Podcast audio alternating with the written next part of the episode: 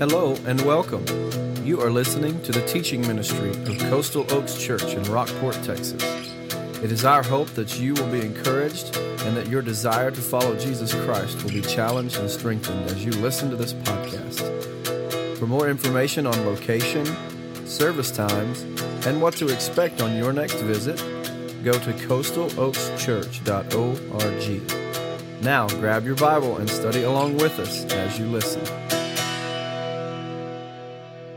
Invite you to open your Bibles to Philippians chapter 4 today. We're taking a jump from chapter 2 to chapter 4. After this morning worship service, we're going to do what we do every year. We're going to adopt our annual church budget. And I thought it would be appropriate to, to jump ahead a little bit and look at the church at Philippi and their, their giving and Paul's model of receiving their gifts as we talk about us as a congregation giving our tithes and offerings to the Lord. So today, models of giving and receiving, Philippians chapter 4, beginning in verse 10. Paul is closing his letter to the church at Philippi, showing his appreciation for them, and we're going to use what he says in here to be some application for us today in the area of giving. I rejoiced in the Lord greatly that once again you renewed your care for me. You were, in fact, concerned about me, but lacked the opportunity to show it. I don't say this out of need, for I have learned to be content in whatever circumstances I am. I know both how to have a little and I know how to have a lot. In any and all circumstances, I have learned the secret of being content, whether well fed or hungry, whether in abundance or in need. I am able to do all things through him who strengthens me. Still, you did well by sharing with me in my hardship. Verse 15. And you, Philippians, know that in the early days of the gospel, when I left Macedonia, no church shared with me in the matter of giving and receiving except you alone. For even in Thessalonica, you sent gifts for my needs several times. Not that I seek the gift, but I seek the profit. I seek the profit that is increasing to your account. But I have received everything in full, and I am have an abundance, and I am fully supplied, having received from Epaphroditus what you provided, a fragrant offering, an acceptable sacrifice pleasing to God.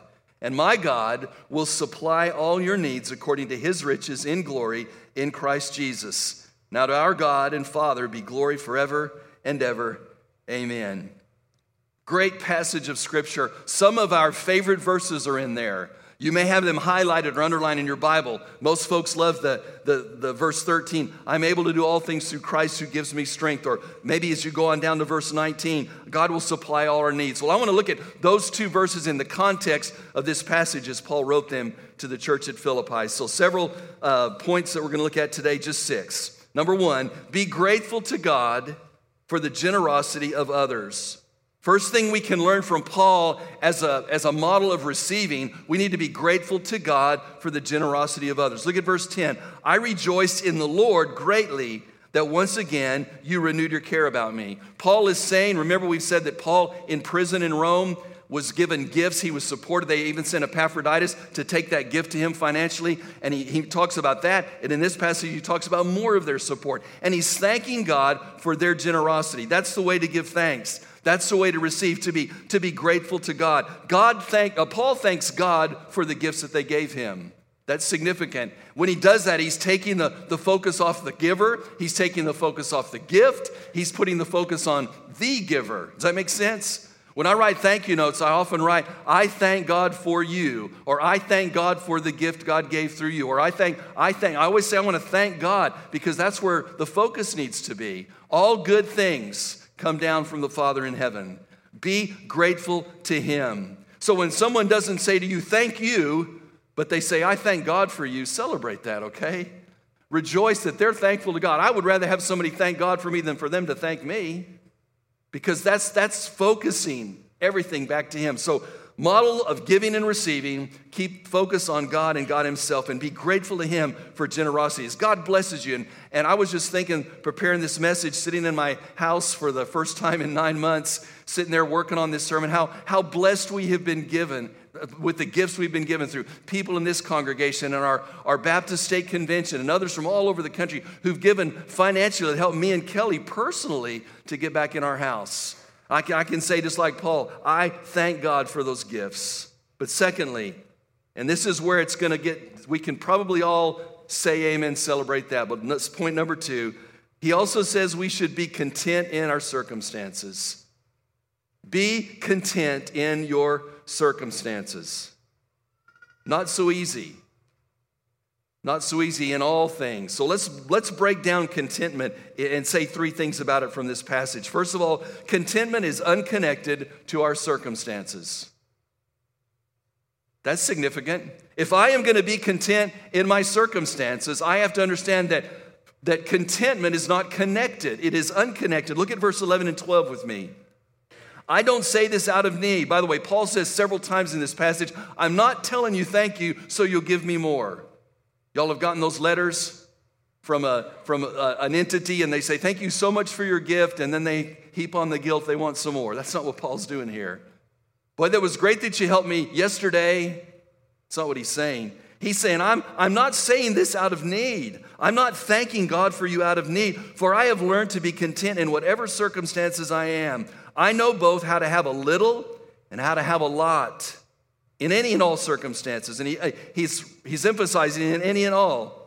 I've learned the secret of being content, whether well fed or hungry, whether in abundance or in need. It is not based on our circumstances, it is disconnected from circumstances. Paul says, I'm content when I have a lot. I'm content when I'm well fed. I'm content when I don't have a lot. I'm content when I'm hungry. You know what he's trying to say?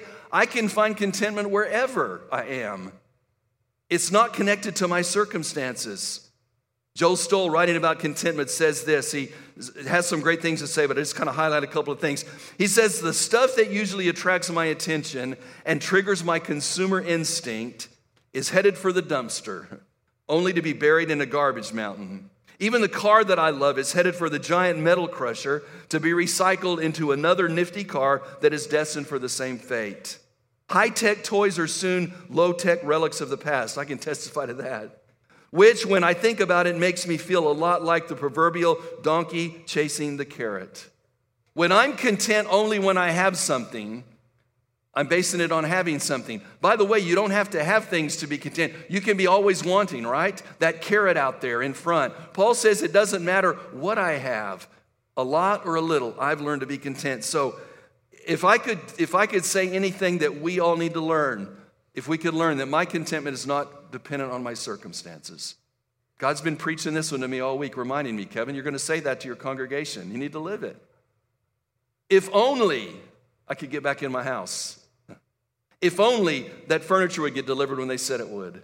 If only they had done this. If only this had been given. If only, if only, if only. And we live in that only, if only mindset. Paul says it's not connected. Hungry, plenty, filled, with, without. Contentment is not connected to my circumstances. Secondly, contentment is learned. This is interesting. Look at verse 11 again. Contentment is learned. I don't say this out of need, for I have learned to be content. Skip down to verse 12. And in all circumstances, I have learned the secret of being content.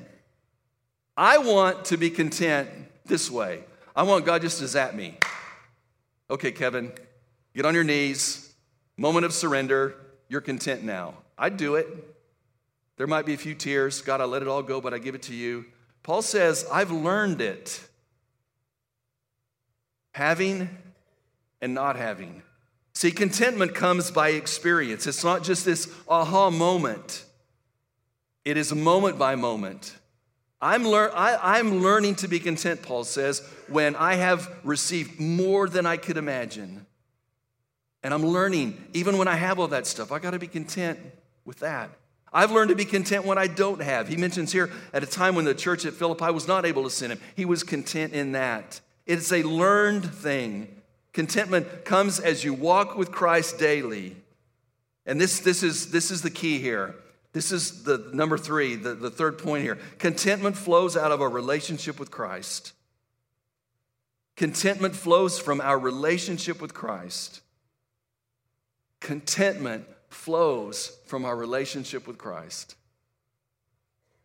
Contentment flows from my relationship with Christ. I cannot be content apart from Him. I'm going to always be longing. I'm going to always be wanting. I'm going to always be wishing. I'm going to always be if onlying, if that's a word. My relationship with Christ is where I find contentment. That's where I learn it. How can Paul say I learned it when I have a lot and I have a little? It's because when he has a lot, he realizes the lot isn't where his contentment. His contentment is in Christ. When he has nothing, he doesn't cling to that. When he's sitting in a prison cell, it's based on Christ. How do I know that? Look at verse 13. I am able to do all things through him who strengthens me. Now, we've taken that verse and, and held it up and said that verse says, I can do anything through Christ who gives me strength. But there's a word in there that, that this translation really should supply to help us understand it. Other translations provide that word. It should, it should read this way I am able to do all these things through Christ who gives me strength. Some translations make it very clear. Some say, I can do all this. Here's what Paul is saying. Don't miss this. I've learned to be content. The only way I've learned to be content is through Christ who gives me strength. Do you see that? I want the strength of Christ to make me a mountain mover, to do great things for the kingdom, to be uh, somebody who makes an impact. I believe the context here, Paul is saying all things or all these things he's mentioned, it's contentment. If you're not happy, if you're not content with where you are, you're in trouble with your relationship with Christ. There's, there's, a, there's a heart issue there.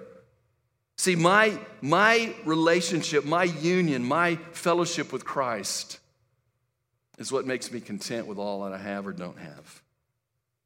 Would you say this? I would be happy if fill in the blank. I would be content if fill in the blank. If God would, if that other person would, if my spouse would, if my kids would, if the government would, if my church would, if my pastor would, I would be content. You're leaving Jesus out of the formula. I'd be content to live almost anywhere, but there, you're leaving Jesus out of the formula. Here's what you're saying, and this hurts. When we say that, I would be content if only, and fill in line, I'm saying Jesus is not enough. Lord, give me Jesus and only Jesus and a car that doesn't break down. Lord, give me Jesus and only Jesus. You need to just cross out the only. God, give me these things that will make me happy and Jesus, and I'll be happy. No. Paul says these things are only possible through Christ who gives us strength. We can be content if only we're content in our relationship with Christ. If you don't know Him as your Savior, you're missing the key to contentment for your life, not just for eternity, but for right now. Number three, be grateful, be content. Number three, acknowledge the connection between financial support and gospel partnership. Acknowledge the connection between financial support and gospel partnership. Remember, we've said gospel is the, the good news that Jesus came, died, rose again. It's the, the, the fact that Christ is all sufficient, that because of God's holiness and righteousness, he has to judge sin, and he's made possible the gift of eternal life through Christ. That's the gospel. So, this partnership that Paul has, this gospel partnership with them, is connected financially. Look at verse 14. Still, you did well by sharing with me in my hardship. That word sharing is fellowship, partnership. And you Philippians know that in the early days of the gospel, when I left Macedonia, no church shared with me in the matter of giving and receiving except you. For even in Thessalonica, you sent gifts for my need several times. Acknowledge, Paul is acknowledging that there's a connection between the fact that the church at Philippi said, Paul, we love you, we're going to send you and we're going to support you. He acknowledges that. That's part of their gospel partnership. They, as a church, know that part of their commitment and fellowship to Paul is to be a, a partner with him. Listen, folks, as, as members of Coastal Oaks Church, and we've been using the word partnership as we've, we've talked about this, think about the partnership in the gospel. If you're, if you're not a co laborer, if you're not investing in the kingdom through your local church, you are just a consumer. You're just a customer. Do you see the difference? Paul uses this word fellowship, sharing, partnership, with, together. There's a connection between my financial giving and the gospel. And if I'm not giving faithfully, I'm just showing up and I'm just being a customer, a consumer. Paul says, No, we're called to be co laborers. It would not have been enough for the church at Philippi to say, Paul, go preach the gospel and we'll pray for you, and that's all. And Paul talks through this passage about how many times he was in need and how many times that local church gave to help him in his mission effort. Don't miss that connection. We are co laborers with Christ. Are you? Or are you one of those consumers who just comes and gets and goes? I think it was Francis Chan that said, or Tony Merida, one of those two guys who write together, said, Don't be a ninja. Don't be that person that just slips in Sunday morning and then disappears. Be that person that's actively involved in committing your life financially to the cause of Christ through your local church. Listen, studies have shown that everybody wants more, that, as if they had to do studies to show that. Recent studies, quantitative studies, have shown that most people want 10% more than what they have. If they're making $30,000 a year, if they could just have a little more than that. If they're making 60 or 200,000, doesn't matter. They just want 10% more and they'll be happy. A study was actually done at Loyola uh, Marymount University. And here's what they concluded when those people do get that 10%, and it typically occurs over a period of a few years, then they want another 10%. That's what their study found. Surprise. I think it's significant that their study says we want more, we want at least 10% more when God says as a bare minimum to give to me is 10%. If you're one of those people that's looking for more, maybe it's because you haven't learned the joy of generosity. I, I, I want us to, to hold that place and turn to the book of Second Corinthians. I just couldn't pass this up. Chapter 8. It's right before this Galatians, Ephesians, Philippians, a few more books. You'll find Second Corinthians, chapter 8. Paul's mentioned Philippi, he's mentioned Thessalonica in this passage. I want us to look at uh, 2 Corinthians chapter 8. Listen to what Paul writes to the church at Corinth. We want you to know, brothers, about the grace of God granted to the, Maced- to the churches of Macedonia. The churches of Macedonia, Philippi, Thessalonica, Berea, those, the church of Philippi is one of those churches. Paul says to the church at Corinth, I want you to know about the generosity of a church called Philippi. It's one of those in Macedonia. During a severe testing by affliction, their abundance of joy and their deep poverty overflowed into the wealth of their generosity. Did you see that? I testify that on their own, according to their ability and beyond their ability, they begged us insistently for the privilege of sharing in the ministry to the saints. At this time, as Paul was writing the church at Corinth, there was a, basically a Gentile church he's writing to. The, the Jewish church in Judea was undergoing a famine, and these Gentile churches heard about it, and they're giving an offering to help another church. That's what he's talking about the ministry to the saints. Not just verse 5 as we'd hoped. Instead, they gave themselves especially to the Lord and then to us by God's will. So we urge Titus just that, um, let me just stop there in verse 5, okay? And I want to say a few things about these Macedonian churches, which Philippi is one of those churches. Y'all get that? Here's what he's saying about them. First of all, they gave more than was expected. If I want to be like these churches who found contentment, who understood the, the importance of financial partnership, co laboring, I need to be able to give more than is expected. He says they gave beyond their ability and even more. And it wasn't, it wasn't a, a reckless giving. Apparently, they knew that they could give more. It's interesting, it says, out of their, out of their, their deep poverty in verse 2. That, that literally can be translated, they were at rock bottom poverty and they gave generously. I love that. Isn't it true that those often with the least are the ones more willing to give? Waldrop said they did not allow their economic situation to keep them from being involved in the Lord's work. Have you ever let that happen? Well, I don't have a lot this week, so I'm not going to give. I don't have a lot this month, so I'm not going to give. That's not an option. I read an Associated Press story it was written about five years ago. I think this, this is still happening. Pennsylvania shoeshine man gives hospital $200,000 is the title of the article. I read it. For 30 years, this guy named Albert Lexie worked as a shoe shine at a little shoe shine booth at this hospital, Children's Hospital in Pittsburgh. Charged five bucks for a shoe shine. And he, he talks about how that's really not a big deal and people don't get their shoe shine like they used to, but he's still there working. And over 30 years, he gave all of his tips and over a third of his income to the hospital, to, to a fund within the hospital to help families with children who can't afford to pay the medical bills a shoe shine guy giving $200,000. That's what Paul's talking about here. That's the Macedonian church. That's the church at Philippi. Out of their rock bottom poverty, they gave more than they could and even beyond what we could believe. Secondly, from this passage, I just want to highlight that they gave willingly. So we should give willingly. Verse 4 says they begged us insistently for the privilege of sharing. They begged to be able to give an offering. They begged for the privilege of sharing in the needs of the saints. That's what you call willing giving.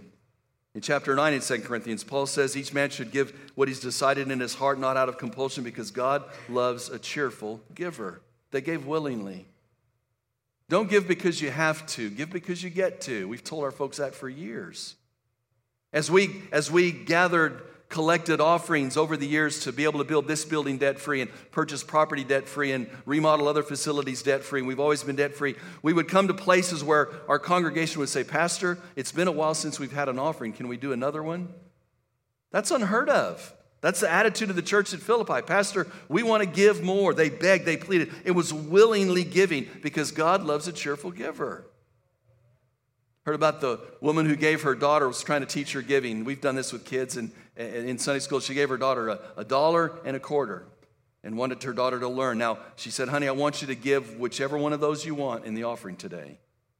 So she said, Okay. So mom didn't see what she did, but on the way home, she said, Hun, just curious, what did you give today? She said, Well, I was going to give a dollar, but the preacher said God loves a cheerful giver, and I'm a whole lot more cheerful by giving him a quarter than I am by giving him a dollar. That's not the cheerful giving we're talking about.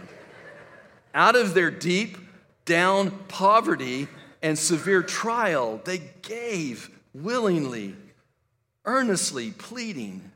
But here's the key we have to give ourselves to the Lord first. Verse 5 says, Not just as we'd hoped, instead, they gave themselves especially to the Lord and then to us by God's will. We've, we've taught our folks for years, we need to say it again do not give to this church, give to God through this church. Does that make sense? We used to have on our offering envelopes, this is my gift to God through Coastal Oaks Church. I don't know if it's still on there, but it was on there years ago. To remind you that you're not giving to me, you're not giving to this congregation, you're giving to God. This is just a, a, a, a, tool, a vessel to try to get those funds to accomplish the Great Commission. Give yourself to the Lord first, no strings attached. Listen, if God has you, He has what's yours. If God has you and He has your heart and, and, you're, and you're in love with Him, you're in this deep love relationship with the Savior, then it's going to be natural to want to give to His cause. And here at Coastal Oaks Church, we do that through a, a unified church budget, and we ask our people to, to give to support that. But you've got to give yourself to the Lord first. If you haven't done that, that's his first starting point. Listen, if you're here today and you don't know Jesus as your Savior, and you say, There's that preacher talking about money again, forget what I said about money. It's all about your heart. It's all about you being in relationship with God, knowing that you've been forgiven of your sins. Number four, experience the blessings of being a generous giver. Let's get back to chapter 4 in Philippians. Experience the blessings of being a generous Christ follower. Verse 17 is interesting. Paul talks about no other church giving like the church at Philippi. We just looked at those churches in Macedonia. Look at verse 17. Not that I seek the gift, then again, he's saying it's not all about me. Not that I seek the gift, but I seek the profit that is increasing to your account. Interesting phrase, isn't it? The New Living Translation says, I, I don't want a gift from you, rather, I want you to receive a reward for your kindness. The English Standard Version says, I, I want you to see the fruit of your kindness. Here's what Paul is saying here He wants them to be blessed as they give, he wants them to understand there are blessings that come when you give. And I'm not talking about God multiplying financial blessings, I'm talking about the joy of giving with a right heart attitude. Again, the church at, at uh, these Macedonian churches, Paul told the Corinthian church, they, they, they overflowed into wealth of generosity. John Metter says it this way God does not ask us to give because he needs our money, but because we need to give in order to promote growth. Here's what God wants He wants you to grow in trusting Him. That's what he wants. That's what Paul says. Paul says to the church at Philippi, I don't want you to, to keep giving so that you'll just give. I want you to keep giving so you'll experience the joy that comes when you, when you realize it's all about Christ. So many TV ministries have this all mistwisted, misunderstanding of this and talk about the blessings that'll come your way if you give. I love what Charles Lowery says. He says that next time that televangelist tells you to send him $100 and God will multiply it to $1,000, Next time, why don't you write the televangelist and say, why don't, why don't, why don't I just send you $100 or send you, send me $100 and then God will multiply it at 1000 for you. Let's reverse this thing. It's not like that. It doesn't work that way. The blessings come when we give with the right heart attitude. Heike Oberman tells a story about a, a rural church in China a lady from Los Angeles, a Chinese church in Los Angeles, went to visit China. She went to this church of farmers. The story says there were hundreds of them in this worship setting, poor farmers. And she gave a little testimony about their church in Los Angeles uh, expanding and growing, and they were building a new building. And, and then they went and had the service. And in the service, the pastor called her up and said, We're so moved by this lady's story. We want to give all of our offering today to your church in Los Angeles. It was $140 I think there were 900 farmers' uh, families represented. $140. That's what you call understanding the blessings that come from giving. Number five, give sacrificially to God as an act of worship. If I'm going to learn how to give and receive properly, I need to give sacrificially to God as an act of worship. Look at verse 18. But I've received everything in full and I am in abundance, and I am fully supplied, having received from Epaphroditus what you provided. And he describes it a fragrant offering, an acceptable sacrifice pleasing to God. Paul goes back to the Old Testament when they would burn, uh, either burn incense or would burn the, the burnt offering, and that, that the, the smoke that would go up would be a pleasing aroma to the Lord, Paul, or the, the Old Testament shares. And Paul highlights that. Listen, Paul places the highest value on giving by making it an act of worship. That's what God says about it. When I give my regular tithes and offerings to the Lord, when I, when I give that bare minimum 10% of my income back to God, it's really not mine, it's His. Because remember, we said God is owner, man is just a steward. When I give that to Him, it's just pleasing. It's pleasing. That's the, one of the things that underscores the importance of weekly giving. It's an act of worship. Whether you drop something in those offering boxes, or you do, or you do like I do, go on your phone and, and give online or whether you send a check in, however you give, it's making an act of worship. You worship God with your money, you don't worship your money. That's, that's how this world has it distorted. Someone said money is a great tool, but it's a terrible master. Paul says, I am to present myself in Romans chapter 12, verse 1, as a living sacrifice, an act of worship before the Lord, a pleasing aroma. When my kids do what pleases me, they delight in that, and I delight in that. It's just a great thing, and they can feel it. They can sense my pleasure. When I, when I give with the right heart attitude, it brings God pleasure. It brings me pleasure. He senses that, I sense it. A pleasing aroma to the Lord. I have a candle in my new study. Kelly bought it for me. I want my study, it's going to be my man cave, all right? It's the darkest pane in the house. It's the best room in the house so far, just saying, all right? But she bought me a candle. It's pine cones and leather. It's great. I light that candle in there, and my room smells like a, I don't know, a cigar shop. I don't know what it smells like in there. It, it just makes me feel comfortable. I love those scents, pine cones and leather. And I go in there and it just it's just like I'm home. It's a pleasing aroma. When we give with the right heart attitude, when we lay ourselves before the Lord and say, God, everything I have is yours. We've been singing it, talking about it this morning. It's a pleasing aroma. God says, That's what I want. That's a good place.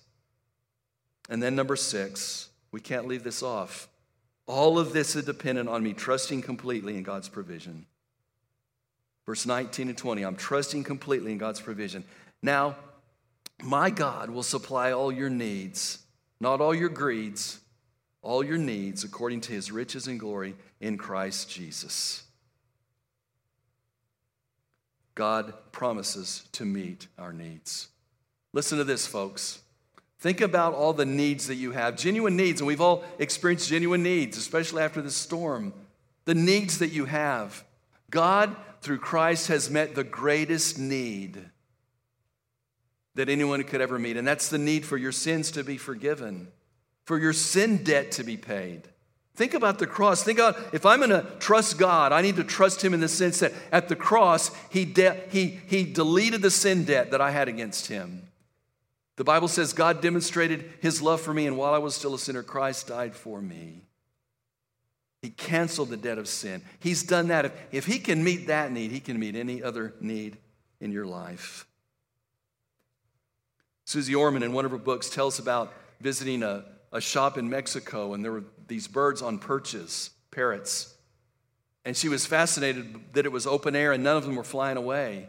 And she quizzed the owner about it, and he said, Yeah, I've just, I've just taught them that their perch is a safe place, not to leave their perch. I don't know how I did that, but they, they, they cling to the perch and they, they don't want to fly away.